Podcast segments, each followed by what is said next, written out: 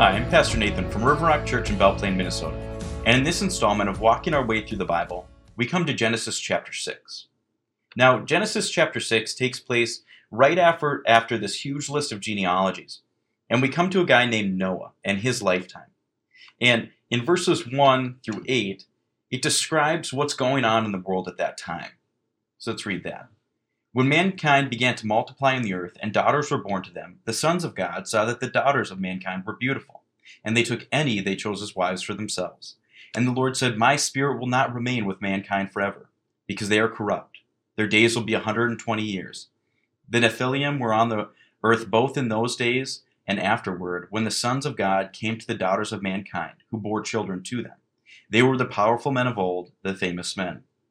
When the Lord saw that human wickedness was widespread on the earth, and that every inclination of the human mind was nothing but evil all the time, the Lord regretted that he had made man on the earth, and he was deeply grieved. Then the Lord said, I will wipe mankind, whom I created, off the face of the earth, together with the animals, creatures that crawl, and birds of the sky, for I regret that I made them. Noah, however, found favor with the Lord. So in these verses, Noah is put in contrast to the rest of humanity. Now, when it says that all human mind and all human action was inclined towards evil, that's clearly hyperbole, right? Because it talks about Noah finding favor with God. So it's not meaning all humankind, but the majority of humankind. To the extent that that God was deeply grieved that he created regretted creating mankind and that he desired to wipe all creation off the face of the earth, or the majority of creation off the face of the earth. Now, one of the confusing things when we read, especially Old Testament passages, is the use of hyperbole. Because there's a lot of hyperbole just in this one passage, where it's talking about how widespread human wickedness was. Now, if we were just to isolate one of these verses, you could look at it and say, oh, there was no good at all on the earth. There was no one righteous. There was no one who found favor with God. But then we clearly see in verse 8 that Noah, however, found favor with the Lord. Another confusing passage por- portion of Genesis and other narratives in the Old Testament is the personification of God. So, an example of this is when it talks about the finger of God or the hand of God. Now, we don't really think that it's talking about a literal finger or a little hand, literal hand.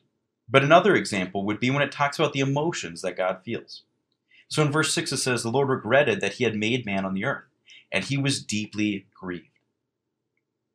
If we're reading this in isolation, apart from the other accounts of God that we know in the Bible and the def- other attributes of God spoken about in the Bible, we almost get this picture that God was surprised that humankind fell into wickedness.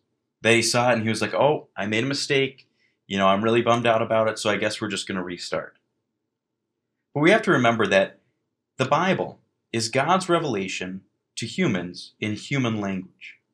So when it's talking about God regretting that he made man on earth, when it's talking about him deeply grieved, it's trying to explain an emotion or experience that the Lord has in human terms. We know from other passages of the Bible that the Lord does not change, that he's all powerful, that he's all knowing. And so it wouldn't make sense that the Lord would be surprised that wickedness had spread on the earth. When it talks about him regretting that he created mankind, and him deeply being grieved.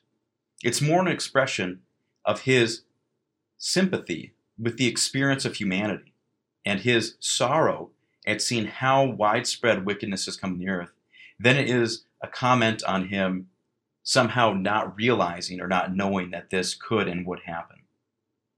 Now, the rest of Genesis chapter 6 will go on where God informs Noah about his plan to send a flood on the earth to destroy the majority of things on the earth and kind of give it a restart or a reboot.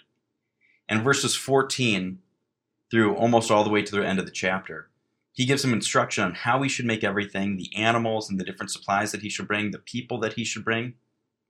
And it says in verse 22 that Noah did this. He did everything that God had commanded.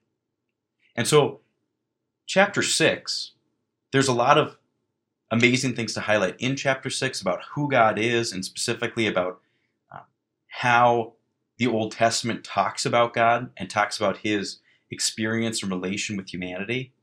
But it's also part of a much bigger story the story of Noah and the flood uh, in Genesis.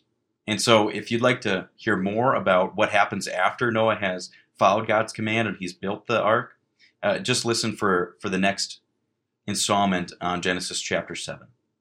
I hope that this, this has blessed you, that it's given you a little bit of clarity as you read Genesis chapter 6 and the rest of the Bible. And I pray that in all things God's name would be glorified and his will would be done. Thank you.